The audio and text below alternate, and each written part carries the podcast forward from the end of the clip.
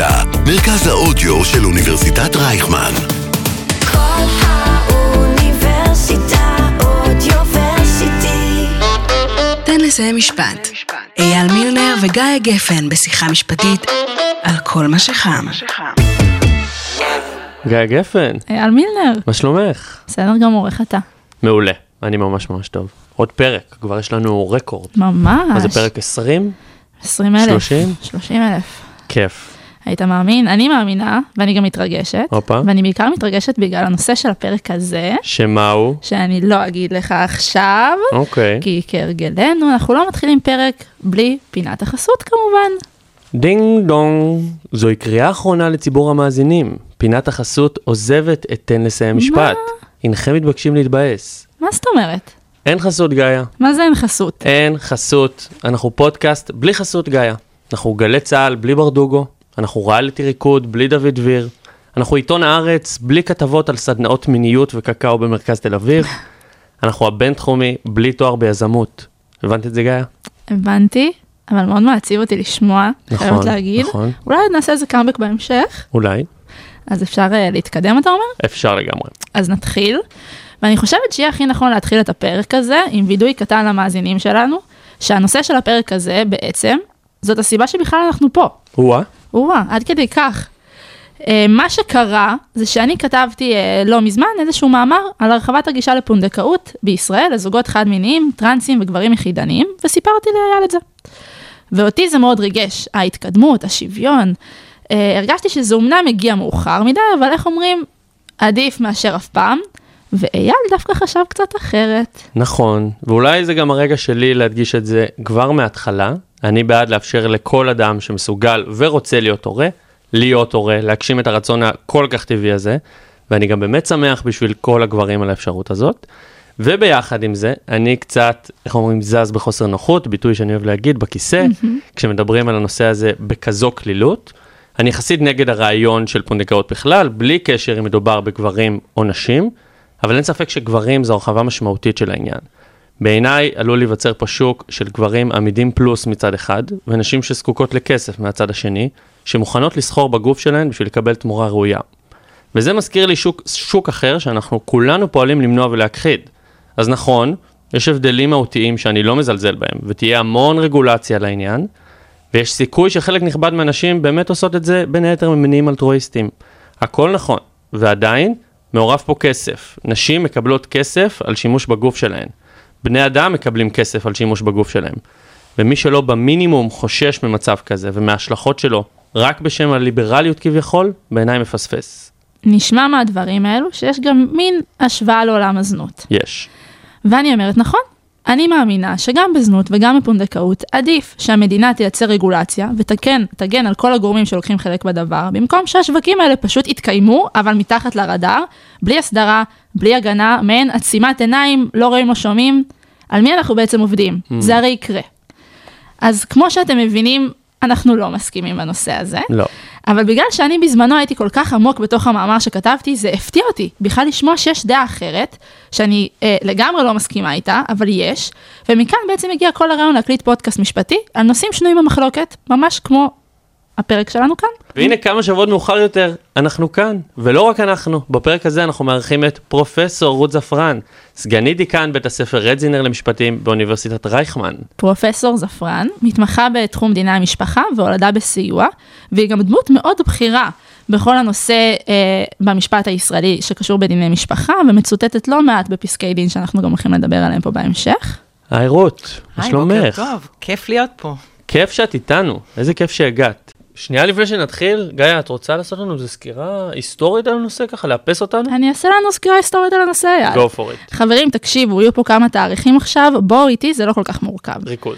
ב-95 נחקק החוק שהסדיר את הליכי הפונדקאות בישראל. אממה, הוא כלל אך ורק זוג שמורכב מאיש ואישה. ב-2010 הוגשה העתירה הראשונה בנושא, שבה ביקשו לשנות את החוק, שיכלול גם גברים, זוגות גברים. ב-2018 החוק באמת תוקן, אבל אל תטעו, לא הוספו לו, הוא לא הורחב לבני זוג מאותו המין או גברים יחידניים, הוספו לו נשים יחידניות שלא מסוגלות להיכנס להיריון. ב-2020, לא מזמן, בג"ץ קבע שההגדרה הזאת פוגעת בזכויות החוקתיות להורות ולשוויון. בית המשפט העליון העניק למדינה שנה אחת לתקן את החוק כדי להפסיק את האפליה שבו. ואז, ואז מה קרה, אתם שואלים? המדינה הודיעה שהיא פשוט לא מסוגלת לעשות את זה. אנחנו בהמשך גם נרחיב למה, והיא בעצם גלגלה את הדברים חזרה לבית המשפט וביקשה שהוא יעשה את העבודה במקומה. וככה, חברים, פה מגיעה האקטואליה. אהה. בתחילת יולי 2021, בית המשפט העליון פסק שהגישה לפונדקאות כן תורחב גם לגברים יחידניים וגם לזוגות הומוסקסואלים. מהמם. אנחנו נצלול ממש ככה למים העמוקים, אה, וכמו בכל פעם, בכל פרק שלנו, אה, לפני שנגיע לעניין הנוכחי שעליו אנחנו רוצים לדבר ולמגוון הדעות בנושא, בואי נתחיל ככה מההתחלה.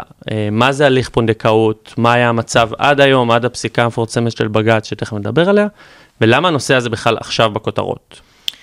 אה, פונדקאות זה הליך שבו אישה מתקשרת עם זוג, לצורך העניין עכשיו גם עם יחידים ויחידות, שלא יכולים להביא לעולם ילד בדרך אחרת. אנחנו מכירים פונדקאות כבר הרבה שנים, בארץ אנחנו מתרגלים אותה כמעט 30 שנה, כשהיא נועדה מלכתחילה לזוגות הטרוסקסואלים, בני זוג שבגלל קושי פריוני, בפרט בגלל קושי לשאת הריון, אה, נעזרים באישה נוספת אה, עבור תשלום בדרך כלל, לא בהכרח, אבל בהרבה מאוד מקרים. היא נושאת עבורם הריון שהוא לפחות בחלקו הריון גנטי שלהם, או באמצעות אה, ביצית וזרע של הזוג המיועד, או רק אה, זרע של הגבר, ובסופו של תהליך היא מוסרת להם את הילד, שאמור להיות הילד שלהם לכל דבר ועניין. כשהיא יוצאת מהתהליך הזה אה, גם עם תמורה כספית, אבל בדרך כלל גם עם תחושת מיצוי וסיפוק, שעשתה דבר נפלא. היום אנחנו, לא, לא היום, אבל כבר הרבה מאוד שנים אנחנו חושבים על פונדקאות לא רק כאמצעי להתגבר על קשיים פריוניים, אלא כאמצעי באמת לסייע לגברים ולזוגות גברים שאין להם שום דרך אחרת מבחינה ביולוגית להביא ילד לעולם, שיהיה הילד הגנטי שלהם. יש להם אה, דרכים אחרות, או, או לאמץ, שזו אופציה שתמיד צריך לזכור בהשוואה נכון. לפונדקאות, או אה, אה, להתקשר עם אה, אישה נוספת, אבל אותה אישה נוספת, במה שאנחנו מכנים הורות משותפת, היא, היא גם אימא לכל דבר ועניין. זאת אומרת, בעצם בהורות משולבת, משותפת, עם אישה שהיא לא בת זוג, לא הייתה בת זוג ולא תהיה בת, בת זוג, אבל תהיה אם אה, משותפת להם כזוג, או לאותו יחיד שמסתייע, אה, לא מסתייע, ביחד איתה מביא ילד לעולם. אז בתחנות באמת, יש חוק פונדקאות, ממתי הוא? חוק, חוק הסכמים לנשיאת עוברים, mm-hmm. זאת הטרמינולוגיה המדויקת, יש לא מעט אנשים שלא אוהבים את המושג פונדקאות. אגב, זה בא מהמילה פונדק. זה בא מהמילה פונדק ומעורר אה, לא מעט מחלוקות, האם אנחנו רוצים להחפיץ, כן, את גוף האישה שהוא מעין... אה, אה, הוטל מעבר לילה כזה. בדיוק. מעניין. אה, או באמת לקרוא, לקרוא לה אם נושאת. יש אגב התנג, התנגדות של האימהות הנושאות עצמם לטרמינולוגיה אם. אם, ברור. נכון, כי אנחנו באנו לתת, אה, לה- לה- להעניק את המתנה הזאת שנקראת ילד, אבל התפקיד שלנו יותר שירותי ולא אימהי במובן הזה. אה, כן, אז החוק הזה, אם נחזור לשאלה, חוק הסכמים לנשיאת עוברים, קיים משנת 95. אה, אחד החוקים הראשונים בעולם שהסדירו הסדירו פונדקאות. הייתה פונדקאות עד קודם, לא בארץ, אבל במקומות אחרים, בעיקר בארצות הברית, אבל כהסדר, כרגולציה שלמה, סדורה, אדוקה, אגב, יחסית ל- לחקיקה בתחומים האלה בישראל גם משוכללת מאוד, אה, היה בין הראשונים בעולם. אמ, אז בעצם יש כאן שני נושאים, כמו שאני מבינה, בכל הנוגע לפונדקאות. יש לנו את הנושא אחד שאנחנו הולכים לדבר עליו, זה אם פונדקאות היא בכלל לגיטימית. ככלי שמשתמשים בו, האם זה צריך להיות כלי לגיטימי. Uh, והדבר השני זה בעצם השוויון, שאנחנו מדברים על הפגיעה בשוויון אל מול גברים, כי פעם, כמו שאמרנו עד ממש לא מזמן, גברים יחידניים או אגב, זוגות... Uh, נשים יחידניות יכלו מההתחלה להביא? לא מה? מההתחלה. אה, אנחנו מדברים על תיקון חוק, אה, אם אני זוכרת נכון, מלפני ארבע שנים, 2018, שאפשר גם לנשים יחידניות. ממש לא מההתחלה. הקייס הראשון שמגיע לבית המשפט העליון כבג"ץ, משפחה חדשה, ב-2002, היה על ידי אישה יחידנית שלא יכלה להביא ילד לעולם בעצמה. לא הייתה בזוגיות וביקשה להיעזר בחוק הסכמים לנשיאת עוברים, פסק דין מאוד מפורסם של חשין, אחד המשמעותיים בתחום של אה, שוויון וזכות להורות, העתירה הזאת נדחית אז. עוברים עוד הרבה מאוד שנים עד שהחוק אה, אה, מתוקן. אבל כן, אלה שתי השאלות, והן שאלות, השאלה, עצם הלגיטימציה להסתייע בפונדקאות, והאם ברגע שהיא כבר לגיטימית, לפתוח אותה לכולם בצורה שווה, הן אה, שתי שאלות אה, אה, נפרדות. השאלה הראשונה, שאלת הלגיטימציה, המורכבות של פונדקאות, הוכרעה בישראל ב-95.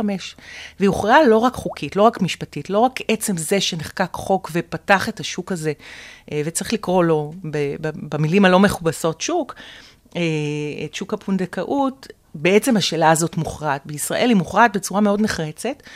אנחנו נאפשר פונדקאות, אנחנו חושבים שפונדקאות זה דבר uh, לגיטימי, אפילו ראוי, אפילו רצוי. זאת לא הכרעה פשוטה. אם אנחנו מסתכלים ימינה-שמאלה עד היום, יש שיטות בעולם שמתנגדות התנגדות מוחלטת לפונדקאות. גם מאוד... מדינות מתקדמות, מערביות, מתנגדות לפונדקאות? לחלוטין. חלק גדול ממערב אירופה מתנגד לפונדקאות. אני אתן לכם דוגמה, את צרפת למשל. צרפת מתנגדת בצורה כל כך עמוקה לפונדקאות, שלא רק שהיא לא מרשה פונדקאות בתוך צרפת, אה, בסיוע של נשים מקומיות ועבור זוגות צרפתים מקומיים. לאורך שנים ארוכות היא התנגדה לפונדקאות חו"ל ברמה הכי קיצונית, שזוג צרפתים שנסע לצורך העניין למזרח הרחוק או למזרח אירופה, מקומות שהתעשייה או השוק אה, אה, פרחו בהם, או חלקם עדיין שווקים משגשגים, הביאו לעולם ילד שלהם מבחינה גנטית לחלוטין, עם ביצית של האם המיועדת, עם זרע של האב המיועד. הילד נולד, הכניסו אותו אה, לתוך צרפת, צרפת לא העניקה לו מעמד. היא לא הכירה בו וואו. כילד של ההורים, לא העניקה לו אזרחות. היינו צריכים לפנות, הם היו צריכים, לא אנחנו, אבל המהלך המשפטי היה כזה שהם היו צריכים לפנות לבית הדין האירופי לזכויות אדם, כדי להעניק לילד הזה מעמד. זאת אומרת שצרפת הלכה בצורה מאוד קיצונית נגד, כדי להרתיע זוגות מלהסתייע בפונדקאות גם בחו"ל. וגם היום, הפרקטיקה הזאת בתוך צרפת לא מתקיימת, גרמניה היא דוגמה נוספת, יש עוד מדינות. אה, גם ארצות הברית היא לא מקשה יחיד, אחידה. כן. אין לנו איזו אמנה בינלאומית בעניין. 아, אה, זאת שאלה מצוינת. אמנה הבינלאומית, והיא שאלה מצוינת כי היא מתקשרת בדיוק למה שדיברנו עליו עכשיו. אין אמנה בינלאומית שמסדירה את הנושא של פונדקאות, ובפרט את הנושא של פונדקאות בינלאומית. מצב שבו זוג או בגלל שהרגולציה המקומית לא מאפשר לו להביא ילד לעולם בפונדקאות, או בגלל שהוא לא עומד בתנאים, או מסיבות אחרות, נוסע למדינה אחרת, מסתייע שם באישה מקומית, מביא ילד לעולם ורוצה לחזור איתו חזרה למדינת המוצא שלו. הסיבה שאין אמנה זו אותה מחלוקת.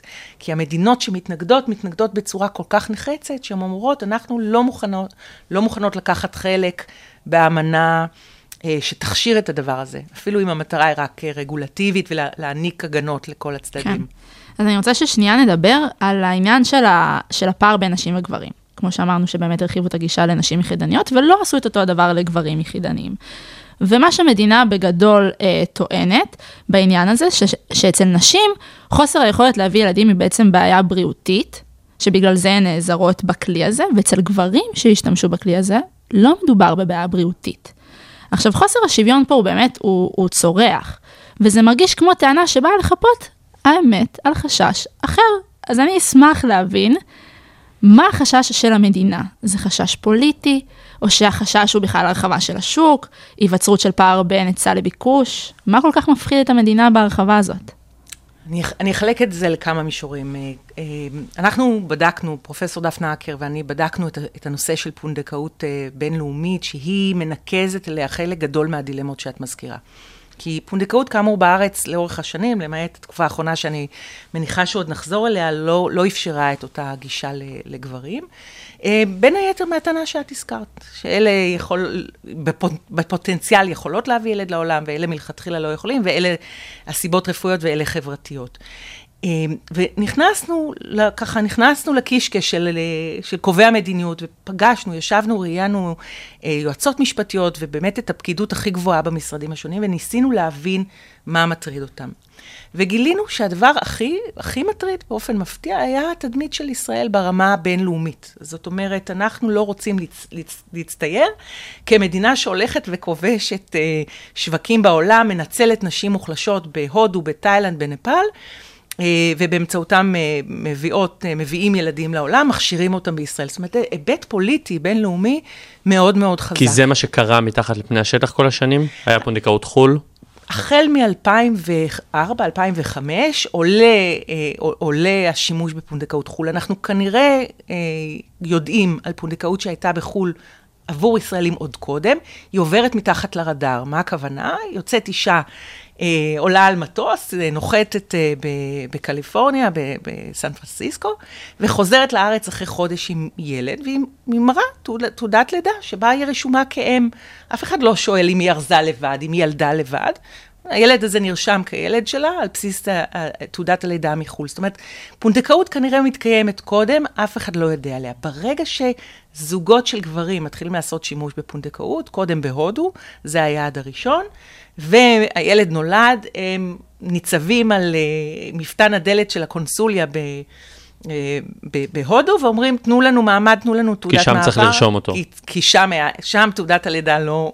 א', אין תעודת לידה מסודרת שאני יכולה להביא לארץ שיכירו, וב', אם אני גבר, אני לא יכול לעלות על טיסה ולחזור עם תינוק ולהגיד שילדתי, נכון? אז אני חייב איזשהו הסדר.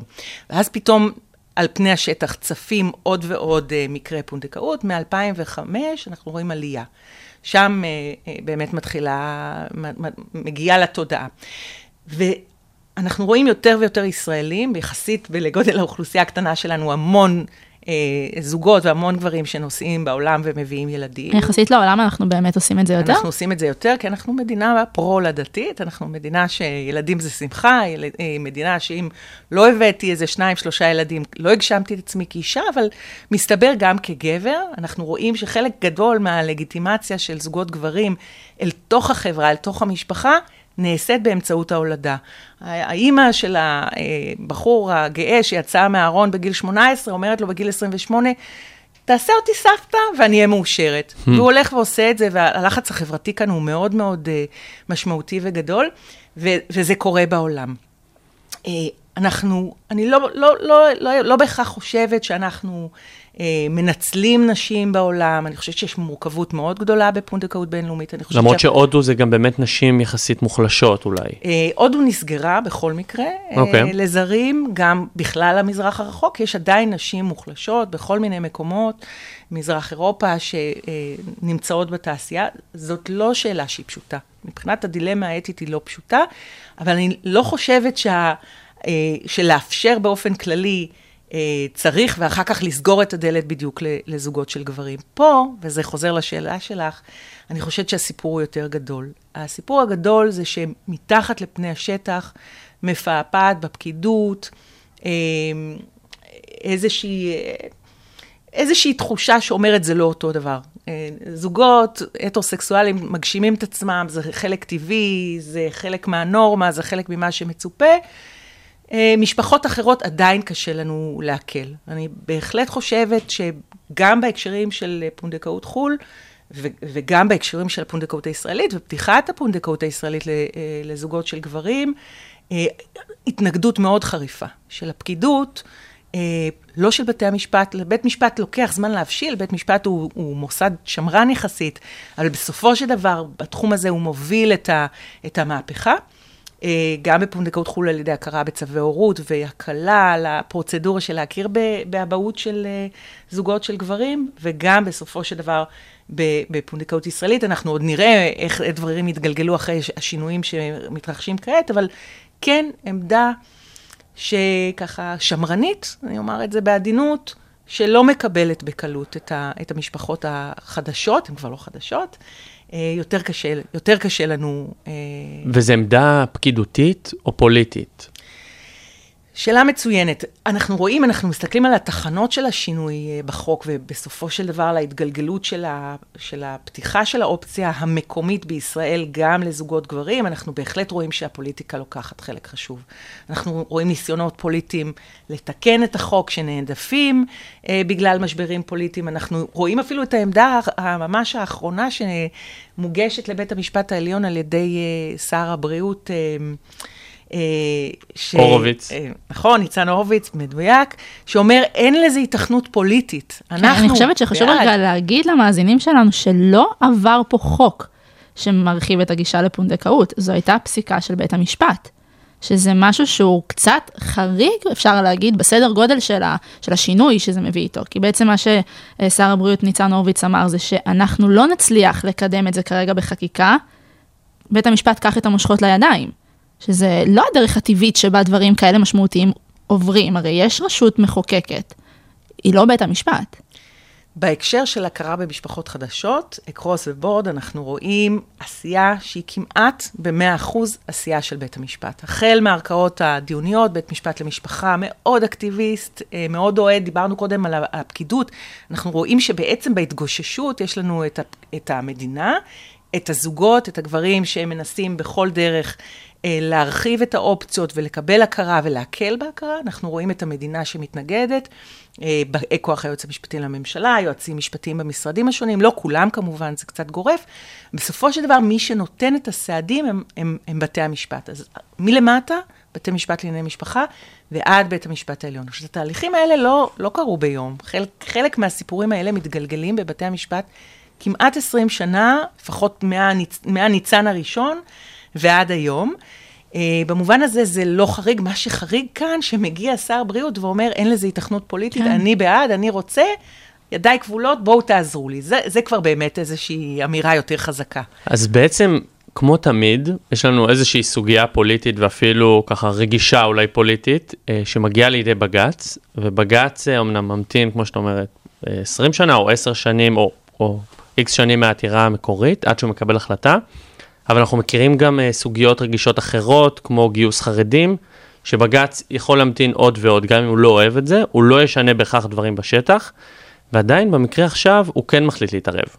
אז קודם כל, מה שונה כאן שגורם לבג"ץ אה, לא להמתין יותר, ומה ההכרעה שלו בפועל קובעת? מה היא שינתה? אני גם רוצה להוסיף שלא רק שבית המשפט פה אה, מחליט להתערב, הוא גם עושה את זה במין, כשאני קראתי את הפסק דין, יש נימה ביקורתית כלפי אה, הרשות המחוקקת של נתנו לכם את הזמן, הייתם צריכים כבר לעשות את זה, לא עשיתם את זה, זוזו הצידה, אנחנו מטפלים בעניין עכשיו.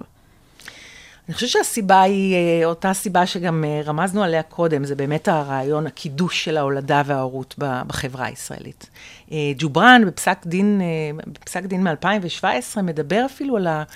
לא רק על, על העותרים, לא רק על הזוג, לא רק על, אפילו לא על המשפחה, על הסבתא שהזכרתי קודם, אותה אימא של, של אותו בחור שרוצה להפוך להיות סבתא. הוא מדבר על, על הלאום, הוא מדבר על הקול הלאומי, על ההגשמה של הזכות להורות. אנחנו רואים לאורך השנים התגייסות גם של בתי המשפט לצד גופים אחרים וגורמים אחרים, גם אגב כספית, להגשמת הזכות להורות. במובן הזה זה יותר קל לעיכול, יש על זה קונצנזוס שהוא רחב יותר. זה נכון שזה משפחות אחרות, נכון שזה לא, לא מחליק אה, ככה בקלות בגרון של כולם, אבל אנחנו רואים את זה בכל התחומים של הולדה. אנחנו רואים גישה שהיא יחסית ליברלית. אמר, אמרנו קודם באיזושהי שיחה מקדמית, אנחנו בעד אה, לאפשר הכל. זה, זה נכון במידה רבה מאוד. זאת אומרת, הקול הזה הוא קול בקוף, הקול הזה הוא קול מאוד חזק בשיח הישראלי. נאפשר ילדים כמה שיותר, נקל, אה, נמוסס, גם, גם, בה, גם בהקשר הזה של פונדקאות חו"ל, בסופו של דבר, אה, אומרת לי אה, יועצת המשפטית במשרד הבריאות בש- לשעבר, בראיונות שעשינו, אנחנו, אנחנו רוצים לאפשר. נעשה כל מה שאנחנו יכולים כדי לאפשר, וזה לא מקרי שבתחום הזה, בסופו של דבר, הגבולות נפרצים וההיתר אה, ניתן. שוב, במחיר מאוד כבד, ארוך שנים, של הרבה מאוד זוגות שלא הייתה להם אפשרות אה, לעשות אה, פונדקאות בישראל, פנו לנתיבים האלה לפחות החל מ-2005. ומה בג"ץ בפועל קובע? איך הוא משנה את התמונה? בג"ץ בעצם מבקש לשנות, לקרוא אחרת את סעיף ההגדרות. עם סעיף ההגדרות שמגדיר מה הם הורים מיועדים, במקור דיבר על בני זוג, וקובע, אגב, במפורש, איש ואישה. כן. אה, אחר כך, מאוחר יותר, משנה ומרחיב גם לנשים יחידניות. הוא אומר, מהיום גם, אה, גם גברים יחידים, גם זוגות של גברים, בעצם, אה, זוגות אין אמירה מפורשת, אבל עצם האפשרות של גברים יחידים לפנות ל, ל, לאמצעי הזה, יכשיר בסופו של דבר. הם גם אומרים שהמילה נתרמת, אפשר לפרש אותה כנתרם, כאילו, מי שתורם את, את חלקו, את הזרע או את הביצית. נכון. זו התערבות קצת... שוב, היא כאילו, החוק אומר משהו מאוד ספציפי, ובית המשפט בא ואומר, אני משנה נתרמת לנתרם, זה... אני מניחה שאם הייתם uh, מראיינים עכשיו uh, מומחה למשפט חוקתי, הוא היה יכול באמת לדייק את סוג ההתערבות uh, הבג"צית בהקשר הזה. יש כאן אמירה מאוד ברורה, הוא בעצם אומר, אני לא מסתפק בביטול, כי די, די ברור ש, שלא יקרה עם זה כלום. הוא בעצם מצייר כבר את המהלך הבא, ובאמת, תקופה גם אה, קצרה אחרי זה מתפרסמות אה, הנחיות. Uh, עדיין יש סוגיות פרשניות לא סגורות, uh, אני, לא, לא, לא חושבת שאנחנו צריכים להרחיב בזה כרגע, אבל מה, מה יקרה באמת עם uh, טרנסים? Uh, יש עדיין מורכבות שהיא לא פשוטה ולא לא פתירה, אני לא, לא פתורה, היא פתירה, אבל היא לא פתורה כרגע. אני מניחה שיהיו עוד עתירות לבית המשפט, אבל זה בהחלט מהלך שהוא מהלך משמעותי. צריך לזכור שבנוסף ל, להרבה מאוד שנים של מאבק בבית המשפט, הנושא הספציפי הזה גם יצר מחאה חברתית. ב-2018 כן. הרחובות התמלאו, מחאת המאה אלף בהקשר הזה, מחאה הכי גדולה בתחום של אה, משפחות אני מרגישה שכמו תמיד, זה נושא שמדגיש לנו שהמשפט הוא תמיד מאחר את המציאות, כי העניין של משפחות חדשות וטרנסים, וזה כל הזמן מתקדם, והמשפט זה בסוף גוף מאוד מיושן, שלוקח לו זמן לחולל שינויים, אבל פה יש גם דחיפות מאוד גדולה, כי בסוף, אנשים שעכשיו נמצאים במערכת יחסים, רוצים להביא עכשיו ילדים, אין להם עכשיו 20-30 שנה לחכות שהמערכת תפעל. באיטיות שמאפיינת אותה, והציבור לוחץ, אז אולי זה גם משהו שבסוף לא מאפשר שהציר ילך בחקיקה כמו שצריך, אלא צריך יותר צווים של בית משפט והתערבות מיידית. זה נכון שבמקביל, בעצם את צודקת לחלוטין, אנשים לא חיכו. גם uh, פנקס ארד, שאת העתירה הראשונה הגישו כבר ב-2010, באיזשהו שלב מבינים שההליכים מתמשכים, מתמשכים הרבה, והם פונים ליעדים של פונדקאות חו"ל, וזה לא מקרה שהזכרנו אותה קודם. זו הופכת להיות אה, חלופה מאוד מרכזית, היא כנראה גם לא תיעלם מעל פני השטח, אולי אם נדבר קצת על הנושא של המורכבות של העלות והצפי שבאמת פתיחת. אפשרות לפונדקאות ישראלית אה, תפגע ביכולת של זוגות לגשת מבחינה אה, כלכלית. אה, הנתיב של פונדקאות חו"ל נפתח, ושם יש זירת מאבק מרתקת בפני עצמה. שם מאבק עיקש, שוב, גם של ארגונים, גם של עורכי דין, שווה להזכיר, באמת, גם, גם של עמותות, חגי קלעי ואחרים, רצים עם זה קדימה בכל הכוח. איך אני מכירה? מבחינה משפטית, בצורה הקלה ביותר, הנוחה ביותר, באבות שביצעו פונדקאות בחו"ל, גם באב הגנטי, שזה יחסית פשוט, באמצעות בדיקה גנטית, אבל גם בבן הזוג, כל המאבקים אה, שנקשרים גם למאבקים של זוגות של נשים שהסתייעו בתרומת זרע ומבקשות שתיהן להיות מוכרות כאימהות, מאבקים שרצים בעיקר בבתי המשפט למשפחה, ב-level של הערכאות הדיוניות, ומשיגים הישגים. אבל הכל עקב בצד אגודל בתהליך מאוד ארוך, עם הרבה מאוד סבלנות ונחישות של קבוצה של עורכי דין נפלאים שעושים עבודה מדהימה. אז אולי באמת ננסה לדבר על פונדקאות, האם בכלל, לצורך העניין. אה, אני רוצה שניקח את, אה, את נושא הפונדקאות וננסה רגע להשוות אותו לנושא של אה, תרומת כליה. גם תרומת כליה וגם הריון של פונדקאית, תסכימו איתי, זה אירועים לא פשוטים בכלל ברמה הבריאותית. עם שניהם אפשר אבל להמשיך לחיות בצורה בריאה. לשניהם אפשר לבוא ממקום אלטרואיסטי, לשניהם יש חשש שבלי רגולציה ייווצר שוק של סחר אה, באנשים המוחלשים בחברה, שניהם גם קוראים לזה לפעמים סחר באיברים, אה, ועדיין יש פה מדיניות כל כך שונה בין שניהם, כי תרומת כליה, כאמור, יכולה להתבצע רק ממקום אלטרואיסטי, רק מתרומה, ופונדקאות, גם אם יש עליה איזושהי רגולציה, היא נתפסת כסחר יותר ולא כתרומה, וגם תקני אותי אם אני טועה, לדעתי אי אפשר לתרום להיות אם פונדקאית בתרומה לגמרי, זאת אומרת חייבים לקבל תמורה בארץ. אה, ואותי מעניין מאיפה מגיע השוני הזה במדיניות בין שני הדברים, והאם זה קשור לזכות להורות אה, שאני שומע הרבה שמדברים עליה? שאלה מצוינת, אני, אני לא בטוחה שאני יודעת אה, ויכולה לענות עליה עד הסוף, בטח לא בכנות מלאה, כי אם, אם היינו לגמרי קוהרנטים, כמו שאתה רומז שאנחנו אמורים להיות, אולי היינו צריכים לשנות או בצד של הפונדקאות או בצד של הכליה את, ה, את הרגולציה, קצת לקרב בין הדברים. עדיין קיים שוני, אני חושבת ש... אה, יכול להיות שזה קצת אה, דמגוגי, אבל אני חושבת שבסופו של דבר הסיכון הרפואי, אה, או השגרתיות, אני חושבת שגם תפיסתית, השגרתיות של הריון נראית לנו כמו משהו שיותר קל לנו להכיל אותו, לקבל אותו, לעומת באמת הפטאליות, הבלתי הפיכות של תרומת כליה, אפילו ש... כמו שאתה אומר, במרבית המקרים הכל עובר בשלום, אפשר לחיות עם כליה אחת, אפשר להמשיך הלאה, אז בעצם למה לא? אה, אני חושבת שהעובדה שאנחנו באופן שגרתי מביאות ילדים לעולם, יולדות, ממשיכות הלאה, החיים שלנו לא נפגעים, הבריאות שלנו בדרך כלל לא נפגעת, לא שהם הליכים שהם קלים, אני ממש לא מזלזלת, לא בהיריון, לא בלידה, ובוודאי לא בהליכים בהקשר הזה של uh, כניסה להיריון, שגם מחייבים איזושהי התערבות רפואית שהיא מיוחדת, עם הורמונים וכולי, אבל בסופו של דבר, בתפיסה שלנו זה יותר טבעי, זה יותר רגיל, זה יותר uh, שגרתי, בעוד שהתרומת ה... תרומת הכליה היא דרמטית. גם אם בפן הנפשי אנחנו מדברים לא באמת על ההיריון הקלאסי שנשים יולדות אה, ככה בכל מקום, אה, אלא הריון שאתה אחרי זה מוסר את הילד. ואתה צריך לא להתקשר אליו לאורך כל הדרך. שבתרומת כליה אתה לא פוגש. לכן אני אומרת, יש, יש פה באמת, אם אנחנו עד הסוף כנים עם עצמנו ועושים את המהלך המחשבתי, אה, זה לא פשוט אה, לפתור את הדילמה שאתה מציג. תראה, לגבי הריון, בהקשר הזה הדעות מאוד חלוקות, וזה חוזר לשאלה שלך קודם, לעמדת היסוד שלך של ניצול של נשים. הדעות מאוד חלוקות. גם אם אנחנו רגע שמים בצד את הישראליות שנורא מדגישה את הזכות להורות, ואכן היא ההסבר לדעתי המבחין, למרות שהרי בכל תפיסה בסיסית, הזכות ל, ל, להביא חיים אמורה לסגת מהזכות לחיות, נכון? אם הדרך היחידה שלי לחיות היא באמצעות תרומת איברים, אז בוודאי שאני צריכה לתעדף אותה על פני הבאת חיים חדשים, מבחינה אה, אה, מוסרית, אבל בוודאי הזכות להורות היא, היא סיפור מאוד משמעותי.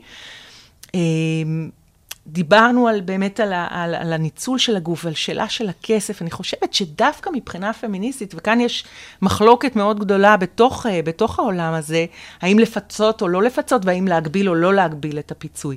תראה, בישראל אפשר לבצע פונדקאות אלטרואיסטית, זה לא אסור.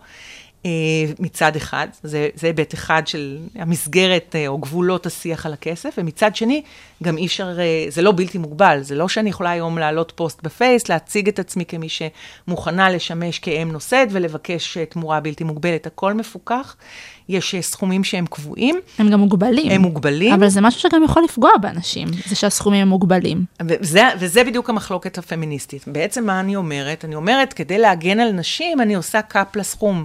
אבל תחשבו איזה תפיסה פטרנליסטית, אני לא סומכת על האישה שהיא תדע להחליט עבור עצמה אם היא רוצה או לא נכון. רוצה. מה הרעיון של הגבלת הסכום? יש, יש לזה כמה, כמה רעיונות, אבל בהקשר הספציפי הזה, לבוא ולומר, אני לא רוצה שהיא תהיה מסונוורת. מהסכום ותמכור את עצמה רק בשביל הכסף. איזושהי תפיסה שיש בה גם... אה, נורא קטנה, היא אישה, היא בן אדם בוגר, היא תחליט מה שהיא תחליט. ואם כן, בואו נאפשר לה ללכת עם זה עד הסוף. בדיוק. ולהרוויח את כל מה שמגיע. גם אם היא מסונוורת, בסוף אנחנו לא מתערבים בחיים של כל בן אדם, ואנשים מסונוורים מאלף ואחד דברים בחיים שלהם, והם עושים אותם. אז למה כשמדובר באישה, בגוף שלה, בזנות, בפונדקאות, אז פתאום המדינה מרגישה צורך אה, להגיד לה, אנחנו יודעים יותר טוב בשבילך, אנחנו נגביל אותך, נשמור עלייך, נגן עלייך. ויותר מזה, אם לא נהיה רגע פופוליסטים, באמת מדובר הרבה פעמים בנשים שצריכות את הכסף הזה. ועצם העניין שנשים באות בשביל כסף, שזה יכול להיות לגיטימי לגמרי, אה, ומגבילים להם את האפשרות לקבל כסף, כי בשוק חופשי הם היו מקבלות הרבה יותר, אולי באמת גם, גם פוגע בהם בהיבט הזה. זה גם נשמע לי משהו שממש מעודד שוק, אה, לא, שוק שחור. כי אם אני יודעת שדרך המדינה אני אקבל סכום כסף מסוים, אבל אם אני עושה את זה בצורה לא חוקית, מתחת לרדאר אני אוכל לקבל פי שלוש. אז למה... קצת קשה לעשות את זה מתחת לרדאר, גם בגלל שיש פה רופאים שחייבים להיות מעורבים. אה, שוב, אפשר ללכת לקצה ולהגיד, טוב, אנחנו לא נעשה את זה בכלל באמצעות תרומת זרע, תרומת ביצית, אלא קיום יחסי מין, אני ילד, אני אמסור את הילד, הילד יגודל, אחרי שנים יבואו, יסדירו, יכשירו בבית משפט. יש גם מקרים כאלה, הם בקצה. בגדול, בגדול בארץ אין לנו שוק אפור. השוק הזה עובד כנראה יחסית לא רע. גם בשווקים בחו"ל, בגלל כוחות שוק מאוד חזקים, הסוכנויות שהם סיפור אה, לא פשוט בתמונה הזאת, של גוזרים פה קופון, אם יורשה לי להתבטא באופן קצת חריף, על חשבון הנשים האלה, אה, לא מתבצע באמת אה, אה, שוק שחור או שוק אפור. אבל שאלת המגבלה היא באמת שאלה מורכבת. מבחינת האישה, בעיניי היא לחלוטין לא פתורה. אני לא חושבת שלבוא ולשים איזשהו קאפ מבחינתה זה לגיטימי. כי אני רוצה בדיוק כמוך, גאיה, לחשוב עליה כמישהי מספיק אוטונומית להגיד, אני אעשה את זה. אה, אה, בשביל הכסף, זה לא, אני לא אמכור את החיים שלי, לא אסכן את החיים שלי בשביל הכסף, אבל אם אני כבר מאפשרת מבחינה רגולטיבית לעשות את המהלך, בואו ניתן לה להיות מפוצה כמו שצריך. אבל אז אנחנו הולכים לשאלה אחרת, הדילמה שלא קשורה לאישה, אלא קשורה לשוק כולו. ואם אני פותחת לחלוטין אה, את הסכומים ומאפשרת לכל אחד להגיע למקסימום, אני הופכת לשוק שהוא באמת עלול להיות שוק לעשירים בלבד. הורות לעשירים בעצם. וכאן אה, עלו טענות מאוד חזקות מת- מצד אלה שהתנגדו לפתיחת השוק לגברים ולזוגות גאים. אמרו, הוא נפתח את השוק, אז נפגע באלה שבאמת לא יכולים, נכון? לזוגות הטרוסקסואליים שמבחינה רפואית לא הצליחו. זהו, גם יותר מזה, מדברים על זה כזכות להורות, וכל ההפגנות היו סביב שוויון. ובפועל, בטח אם אנחנו נלך עם אה, מה שגיא אמרה של להעלות, אה, לאפשר לנשים לקבל את כמה שמגיע להן, באמת ידובר פה כאילו בהורות לגברים אה, חד-מיניים, או אה, ש- שהם אה, לבד רוצים להביא ילד, רק אם הם עמידים פלוס, פלוס, פלוס. אנחנו מבינים שמדובר בהליך שהוא מאוד מאוד יקר. אה, אז אני אשאל בהקשר הזה שאלה שאפילו ככה מוזר לי להגיד אותה על, ה, על הלשון. יכול להיות שהמדינה צריכה לממן את ההליך הזה כדי להבטיח את הזכות להורות? כי אם לא, אז באמת אה, הורות לעשירים? אז אני, אני אגיד שני דברים. אה, בהחלט, התשובה היא, אנחנו שווה לחשוב על זה, ותכף אני אתקוף את זה רגע. מעוד כיוון, אבל עוד לפני זה, אני כן חושבת שההיבט השוקי והחלוקה וההקצאה בין הורים אה, ממעמד סוציו-אקונומי אה, אחר, כן שיקול טוב לחשוב על הגבלה של הסכומים, אבל ההיבט שנלווה לזה, זה בדיוק מה שאתה אומר, אייל. זה לבוא ולומר, בואו נחשוב איך המדינה יכולה לסייע. אם המדינה כל כך מחויבת להורות, במובן הזה שהיא למשל מסבסדת ומממנת בהיקפים של מיליוני דולרים אה, סייקלים של IVF, של הפריה חוץ גופית, הפריות חוץ גופיות לנשים, כמעט בלי מגבלה, גם אחרי שאנחנו יודעים שאולי הסיכוי הוא קטן מאוד, למה לא גם אה, לזוגות מאותו מין? למה לא לחשוב על איזושהי אפשרות לסבסוד או למין אה, מין ואוצ'רים? בואו, אתם רוצים, תשתמשו בזה בארץ, אתם רוצים, תשתמשו בזה אה, בחו"ל, לסייע זה גם לזוגות. מגמה שעכשיו הולכת גם עם הקפאת ביציות, שעכשיו יש אה, בכנסת דיונים אה, לאפשר איזשהו סבסוד מאוד משמעותי לנשים שרוצות להקפיא ביציות. לנשים אה, צעירות שרוצות צעירות, לשמור כן. להם את האופציה העתידית. זה אפשר פעם להיפגש גם לדבר על זה, אבל אה, הנושא של סבסוד של המדינה, מצד אחד הלב שלי אומר, כן, ודאי, אני דוגלת בזכות להורות ורוצה לאפשר אותה לכל אחד. והדגש הוא על כל אחד, כי אני לא באמת רואה סיבה להבדיל בין uh, זוגות uh, של uh, גבר ואישה לזוגות של גברים, או יחידניים גם לצורך העניין. לבין חש... איזשהו חשש שמקנן בי בכלל בתחום הזה, שאנחנו הולכים רחוק מדי. שוב, אני רק אחדד, השוויון צריך להתקיים. ברגע שאופציה קיימת, היא צריכה להתקיים לכולם. אבל השאלה הבסיסית יותר, האם באמת האופציה צריכה להתקיים. זה גם קשור לנושא שאת הזכרת, אה, או אתה הזכרת יותר נכון, אייל, החשש מפני אה, באמת אה, ניצול של נשים, ובואו נחשוב מראש איך אנחנו עושים את זה הכי טוב. הסוסים מזמן ברחו מהאורווה, פונדקאות תהיה, היא לא תבוטל, אפשר אולי לדבר על איך לעשות את זה יותר טוב, ולפתור בעיות מסוימות שקי... שמתקיימות וש... ושצצו לאורך השנים, אבל ב- בהקשר של סבסוד ומימון, אני חושבת שאנחנו נמצאים ב... באיזושהי נק- נקודה שהיא בעייתית מכיוון אחר. אני חושבת שלפעמים כשהמדינה נותנת כסף, אה, שזה נפלא, היא גם דוחפת אותנו לפתרונות מסוימים. יכול להיות שצריך לחשוב על פתרונות אחרים. אנחנו יודעים שיש ילדים שזקוקים לבתים. אנחנו יודעים שהשווקים האלה של הולדה בסיוע, של פונדקאות, של תרומות זרע, תרומות ביצית, כל המגוון והשפע הנפלא הזה, בסופו של דבר פגע מאוד באופציה של אימוץ ילדים. בארץ אין כמעט ילדים שמיועדים לאימוץ, שאין להם מענה בגילאים הצעירים, יש בעיה עם ילדים גדולים יותר, אבל בוודאי ברמה הבינלאומית יש המוני ילדים שאין להם בתים. וככל שאנחנו כמדינה מסבסדים ונותנים ומעודדים את האופציה הזאת של הולדה בסיוע, אנחנו אולי מפקירים ילדים אחרים שהיו שמחים לבתים, ושבאיזושהי תפיסה מחשבתית אחרת, אנחנו כחברה, כסבתות פוטנציאליות, כסבים פוטנציאליים, כהורים פוטנציאליים, היינו יכולים להעניק להם בתים מהממים. אני גם שומע בין השורות ש... שאמרת, שיש גם איזה חשש, אה, ברח לי השם של הסדרה הזו, אבל שאם המדינה תממן אה, הולדה בסיוע, אה, פונדקאות, אז אולי היא תדחוף אנשים שגם כן יכולים להביא ילד בצורה טבעית, להשתמש בפונדקאות כי זה יותר נוח לאישה, אולי? אני חושבת ש... זה משהו שיש, הוא... זה משהו שמדובר, זה משהו שבעיקר דובר בשנות ה-80 וה-90, ותמיד התייחסו על איזה טייפקאסט של הדוגמנית שלא רוצה לפגוע נכון. בחיטובים, וזה בא עם איזה סטיגמה של נשים אנוכיות. אני חושבת שזה לא, אנחנו כמעט לא רואים את זה, לא שאין תופעות כאלה בפונדקאות בינלאומית, אבל זה, זה כמעט לא מתקיים. נשים לא רוצות לוותר על החוויה. זה לא רק החוויה כחוויה, זה שליטה. כשההיריון אצלך, את יודעת מה את אוכלת, את יודעת מה את מעשנת, את יודעת איזה פעילות ספורטיבית את עושה, את יודעת איך לגונן בצורה המקסימלית, ואנחנו כחיות אנושיות אה, שואפות להגן על הצאצאים שלנו. אז לא חושבת שיש פה פחד אה, אמיתי במובן הזה. יש לי אגב שאלה בנוגע ל... אה, היצע וביקוש, כי זה באמת אחד הדברים שאנחנו שומעים הרבה, שיש חשש שלא יהיה התאמה בין ההיצע והביקוש, ובהקשר הזה אנחנו, וגם הבעת דעתך, שאנחנו, שצריך להיות שוויון ברגע שמשהו קורה. אבל האם גם באמת, אם אין מספיק היצע, עדיין אנחנו רוצים... ש... אנחנו ש... בעצם מתייחסים לזה כמשאב מוגבל. נכון, עדיין אנחנו רוצים אה, שיהיה ממש שוויון בין נשים שלא יכולות להביא ילדים מטעמים בריאותיים כאלה ואחרים, לבין גברים אה, שחיים לבד אפילו, אפילו אם הם לא חד-מיניים? אני לא רואה הבדל. אני חושבת שהכמיהה להורות היא משותפת לנשים, לגברים, לזוגות, לזוגות יחידים. אני לא, אני באמת באופן ככה רגשי, לא רואה הבדל בין, ה, בין הקטגוריות האלה בהקשר הזה. אבל גברים אולי יכולים להתקשר באיזשהו הסכם עם אישה אחרת להורות משותפת, מה שנשים לא בטוח יכולות לעשות, או לא בטוח שהאישה השנייה תסכים. כשיש לי זוג, אתה מתכוון. כן. אה, אז שוב, אז אני חושבת שאפשר היה לחשוב על מהלך כזה של אה, תמריצים, נניח לעודד, אנחנו חושבים על איזושהי שיטה של סבסוד, אז יכול להיות שאפשר היה לחשוב איך לתמרץ אה, אמצעי כזה או אחר. אני חושבת שזו הורות אחרת.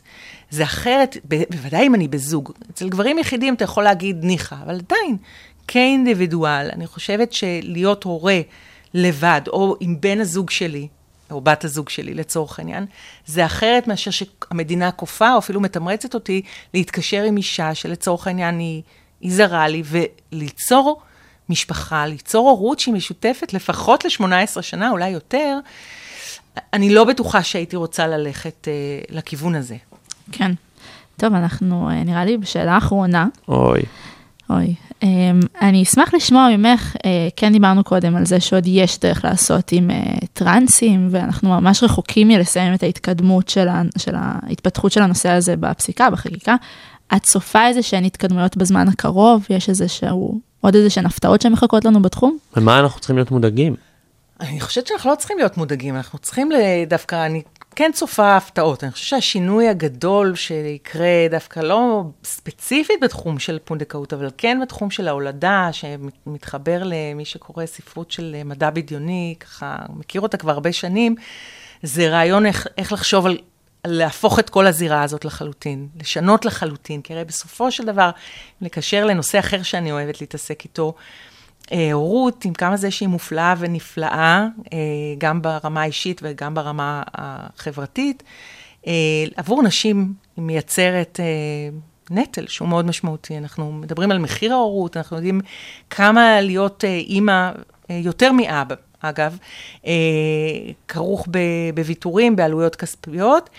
ויכול להיות שההפתעה הגדולה תבוא ביום שבו נחשוב לא על פונדקאית, אלא על רחם מלאכותי, על איזושהי, איזשהו אמצעי טכנולוגי שיאפשר לנו להביא ילדים לעולם מחוץ לגוף, באופן שהוא שוויוני לחלוטין, בין גברים, נשים.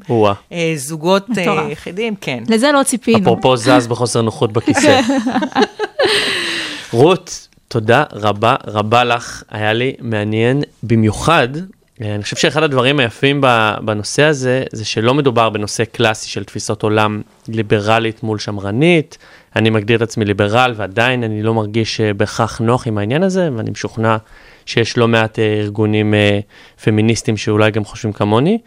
ובכל זאת שיחה כמו עכשיו ממש עוזרת לבסס איזושהי דעה מגובשת יותר ומוצקת יותר על הנושא.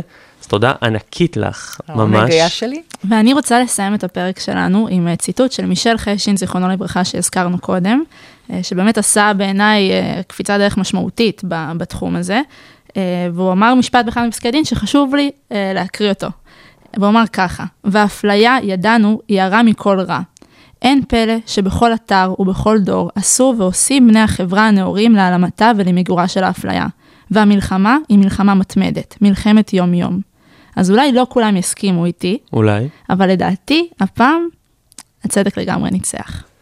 ועכשיו, רות, אנחנו נעשה את ההפתעה שהיא כבר לא מפתיעה, כי כבר לא יש לנו מפתיעה. פרקים וכבר שמעת ובאת מוכנה עם שיר, אבל אנחנו יכולים לעשות כאילו. כאילו. אמ, אז בואי נפתיע אותך עם הפינה של המלצה על שיר. אה, אני אבחר שיר שאני מאוד אוהבת, שלא קשור לחלוטין לנושא של השיחה שלנו. אה, שיר אה, לא היה בינינו אלא זוהר, ששר אותו דני ליטני.